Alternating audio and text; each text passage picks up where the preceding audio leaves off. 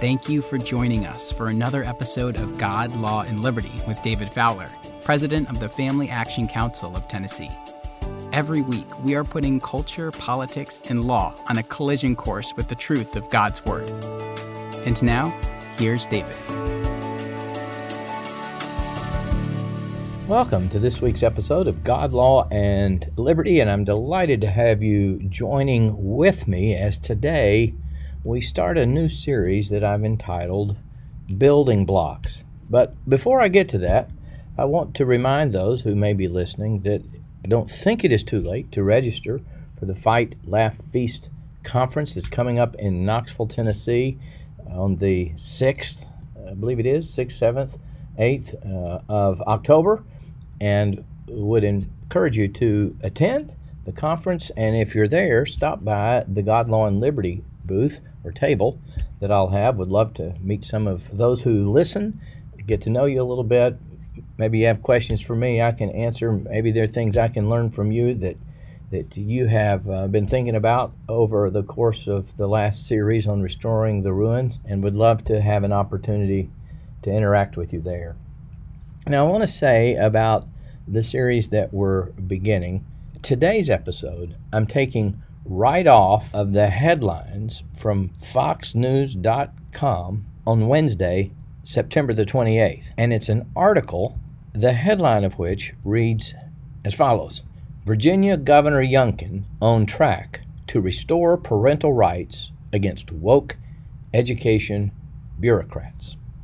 Now, if you're a parent, or you're a grandparent who cares about your grandchildren and, and your children being able to raise them according to your beliefs and your values, well, uh, this should sound delightful that a governor is on track to restore parental rights. You may be thinking, boy, I wish my state could do that as well. But I want to take a closer look at this and suggest to you, as the first block in our building blocks, that Governor Youngkin is doing absolutely no such thing. Now, let me explain that. Not, not to be critical of Governor Youngkin, not to uh, diminish the value of what he thinks he wants to do, but, but he's not doing it. And in fact, I suspect that in some ways he's undermining parental rights and doesn't even know it. So let, let me tell you what the article says that in 2021, Youngkin ran on a platform of restoring parental rights in Virginia. It sounds almost unbelievable he'd have to do this, but the previous administration, along with several school districts in the Commonwealth, were determined to sacrifice those rights at the altar of far left ideologies that are harmful to the mental, emotional, and physical well being of children. And so it says that as soon as he got elected, he started fulfilling his campaign promises. He issued an executive order allowing parents to decide if their children needed to wear a mask at school. It was followed up by legislation mandating the same. His next step, the article says, was to rewrite a Virginia Department of Education model policy that forced young children to share bathrooms, locker rooms, overnight facilities, and athletic competitions with members of the opposite sex. So, this policy that he's developed uh, prohibits discrimination and harassment of all students. It requires parents' consent to counseling services pertaining to gender. Uh, mandates that overnight travel accommodations, locker rooms, and other intimate spaces be based on sex with reasonable modifications to the extent required by federal law. So, those kinds of things he is doing to restore parental rights. Now, what I want to do in the rest of today's episode is to explain why that is not what he's doing. And it has to do with a concept that is largely not familiar to Christians anymore. In fact, if you had asked me, oh, say three years ago, if I understood this concept, I would have given a nebulous, hazy sort of answer, hoping it was enough right that I didn't look stupid, but I really wasn't sure. Now, I'm trusting my audience is a lot smarter than I am, and so for many of you, this will be, I hope, redundant, but I hope in that sense for you it is encouraging and reinforcing. But for those of you who are, are like I was maybe three years ago, I hope this will be particularly insightful as to why the governor is not restoring parental rights and really can't do anything to restore parental rights simply by passing laws that say parents have the right to do this or to do that, or schools don't have the permission to do this or to do that without the consent of parents. Now, for those of you who are in Tennessee, or maybe in some other states, that are looking at laws dealing with uh, transgender procedures available to minors, Matt Walsh blew that up at Vanderbilt University, uh, you know, a week or so ago. That Vanderbilt was performing surgeries that altered, removed, forever impaired the reproductive organs of minor children who were probably at least pubescent. And Vanderbilt's response was that it was not doing anything unethical because it had obtained the consent of the child's parents. Now, that would seem to be parental rights, right? And in this case, the parents are exercising parental rights in the context of their home with their own child, and this is not taking place in the public school per se, where the government is. So, how do we make sense of this? How do we say, yes, we believe in parental rights, but no, not those parental rights? And this is where we have to understand the nature of the problem that we face so that we'll understand the nature of the building blocks that will be required to actually restore parental rights. To actually say, parents, you, you can't consent to the removal of your daughter's uterus or your son's genitalia. Now, to help me explain this concept that I mentioned a moment ago, that I hadn't fully grasped uh, three years ago, and, and to appreciate its fundamental importance, I want to play a clip for you from a podcast that I listen to regularly called The Theology Pugcast. You can find it at any of the various places you find podcasts. It's also on the Fight Laugh Feast network, which is where I found it. And to describe a little bit about what the, the podcast is, is here's how they explain it. It's a podcast featuring Dr. Thomas Price, Dr. Glenn Sunshine, and C.R. Wiley, recorded at the Corner Pug, a well known watering hole in West Hartford, Connecticut. And it's described by them as three overeducated reform guys riffing on philosophy, theology, and stuff that bugs them. And it's, it's really delightful, and I learn a lot from them.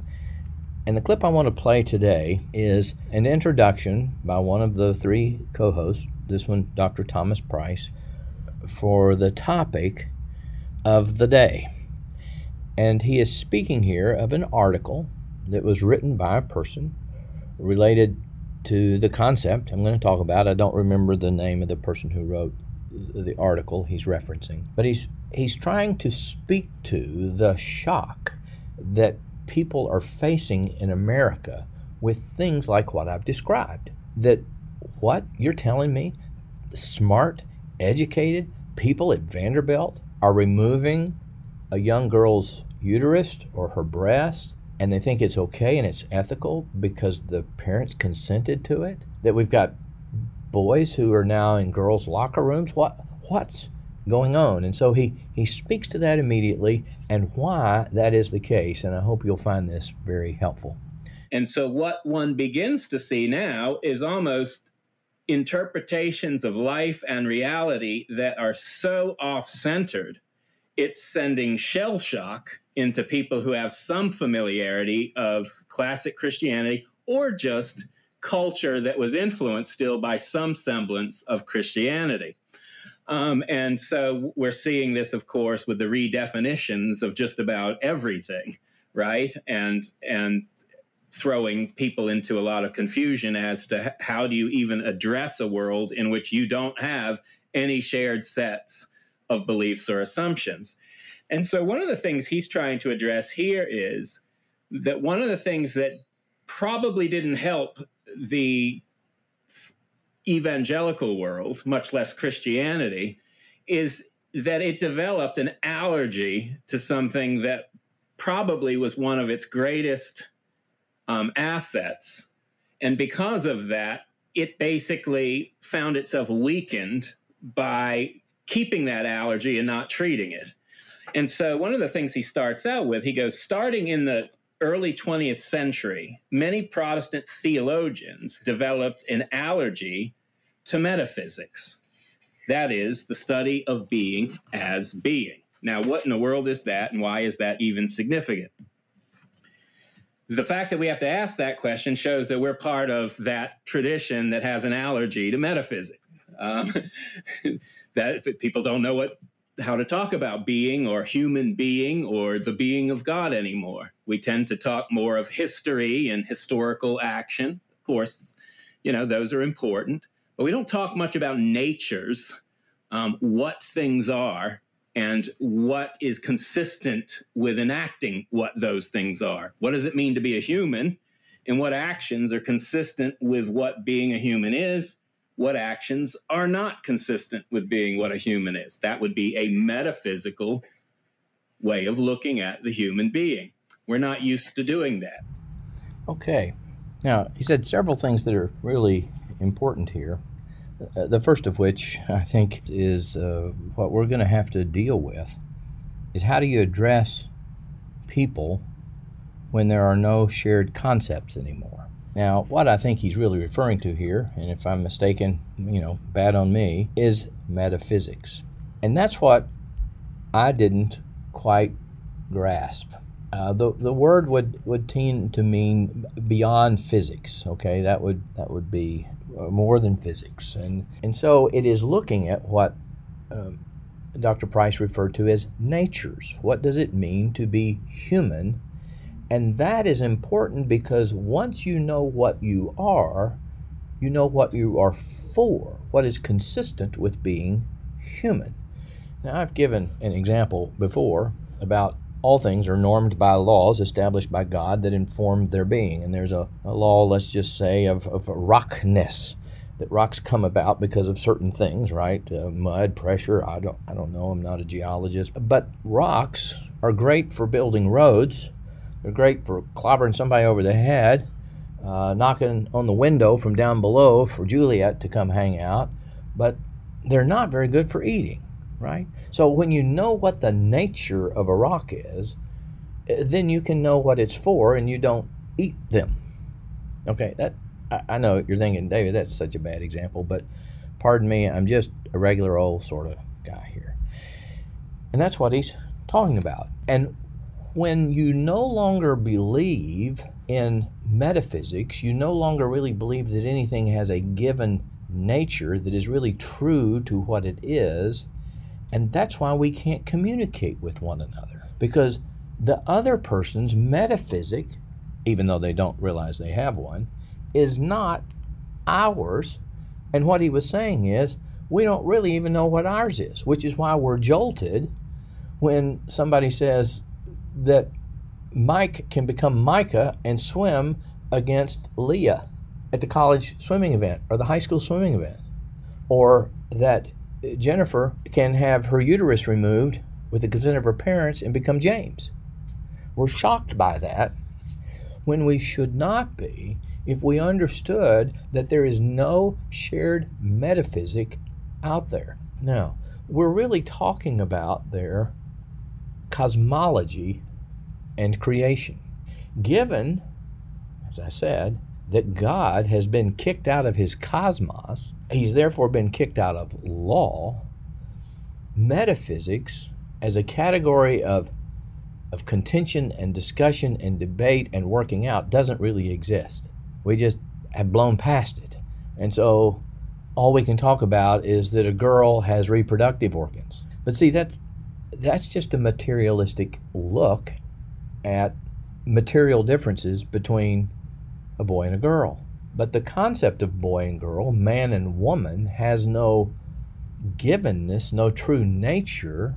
And so I would say, even lovingly to Matt Walsh, that while a woman is a female who can have babies, we also have to understand that a woman is the kind of human being that corresponds to a man that we can't really understand fully what a woman is, the nature of woman, and, and, and the importance and the reasons of the reproductive organs until we put those in the context of the correspondence of male. And so what we see here is a beautiful diversity of male and female, yet with a correspondence not only of body parts but of functions and offices within the nature of creation that correspond to one another that make a unity. I hope that makes sense. That's why we're jarred when we hear a man introduce another man as his husband. That's what Dr. Price is talking about. It sort of jars us. Wait a minute, that, that can't be your husband. Because, see, the word husband only has meaning because there's a a created cosmology of the nature of beings as male and female, and a truth about the nature of marriage, such that husband can only be understood in correspondence to the word wife, and wife can only be understood in correspondence to the word husband, and there is a unity in that diversity. And we have two samenesses and no diversity. In other words, a man can never have a husband with a Christian metaphysic. It would be like saying a triangle can have four sides. It it's just no. It, it, it, triangle doesn't have four sides. A man can't have a husband.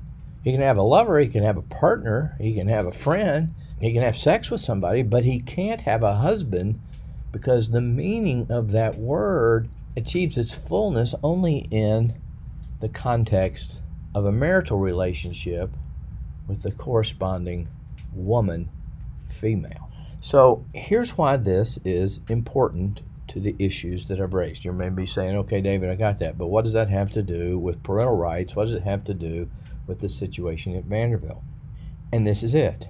If there is no created order by which God has defined all of the facts of that order, the nature of all being within the created order and define the nature of the relationships within that created order, well, then there can be no parental rights.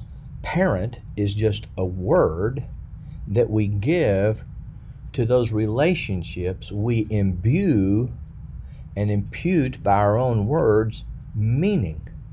Now, again, this, this may sound like, David, you're, you're talking crazy stuff, but we live in a crazy world, and you've got to understand the crazy world we live in.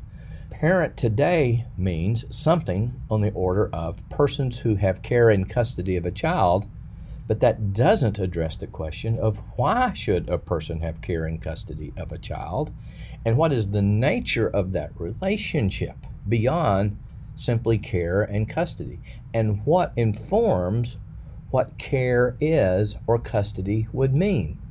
You see, if you don't have these creational, metaphysical, cosmologically created metaphysical constructs, n- nothing holds together. So, what Youngkin is doing is saying, We are giving you parental rights when the Christian would say, No, I already have them, thank you. They are in the nature of the, the relationship that exists between a man who has fathered a child and the mother who has birthed the child. The statutes can affirm what already exists, but it can't grant parental rights, can't create parental rights. They already are. The problem you get into with bills like those in Virginia is when the legislature doesn't spell out the cause of, the ground for the parental right, it would appear as if the rights just come abstractly from the mind of the politician who can get a majority of votes for X or Y or Z, but couldn't get enough for A or B. So parental rights are grounded in a positive law, not in anything that's real, that's true, that precedes any enactment by the legislature.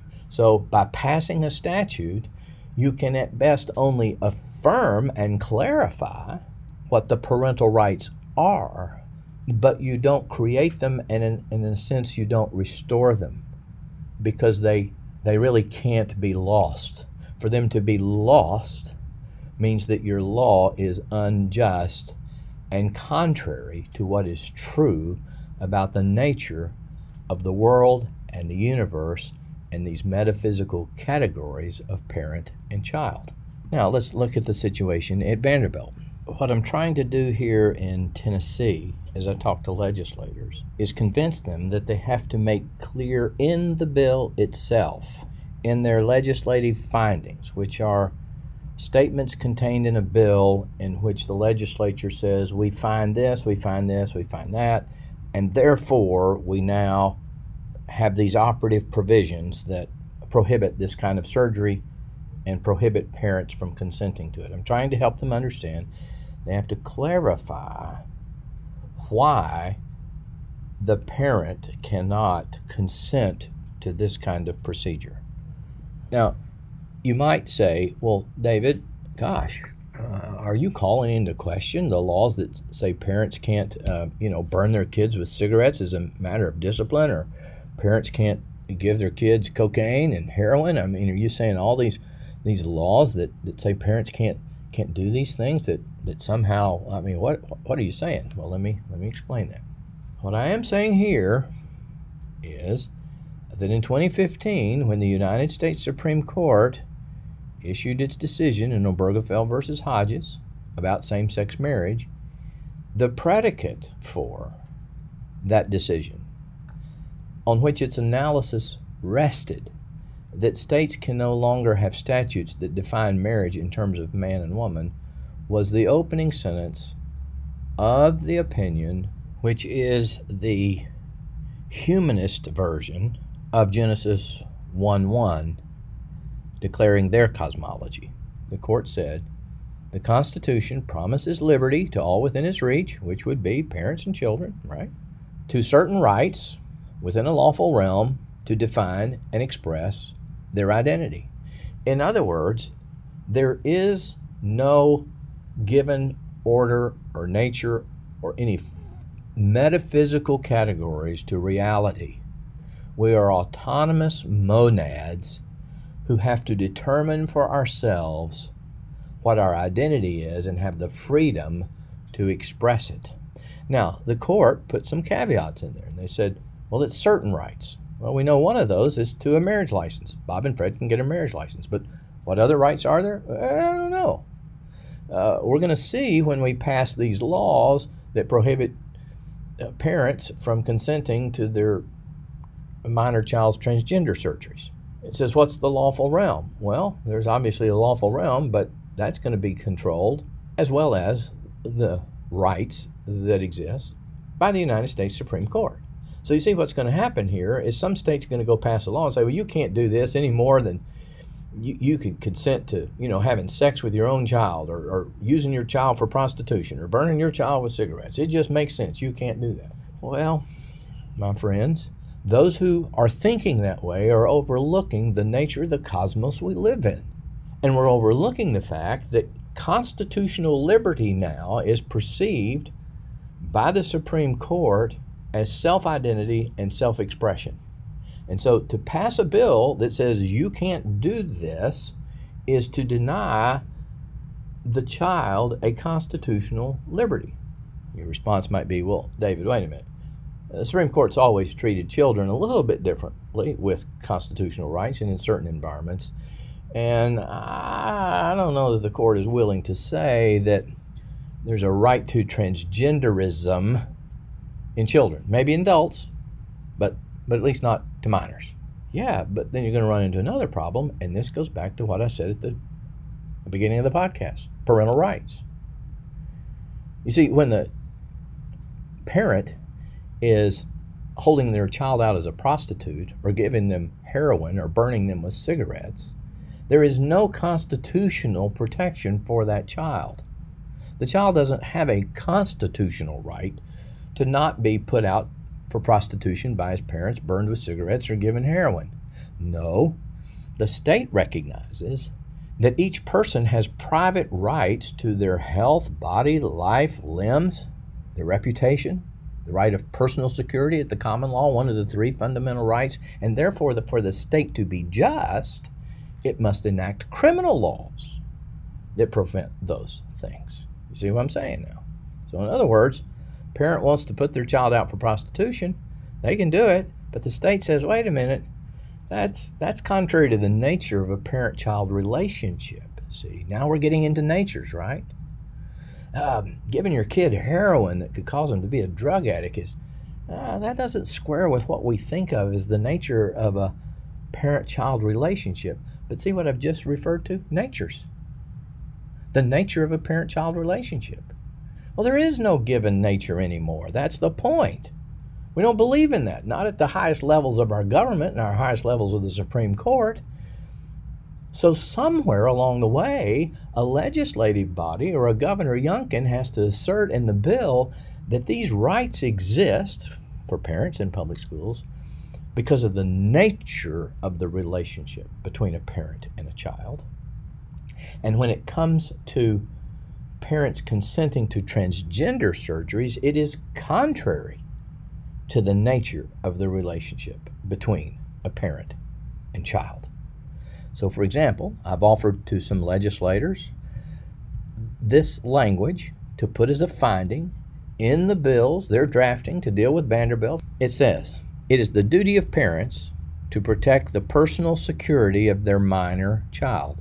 Personal security is a term of legal art found within the common law, which is the right of every person to be secure in their life, their limbs, their bodies, their health, and their reputation.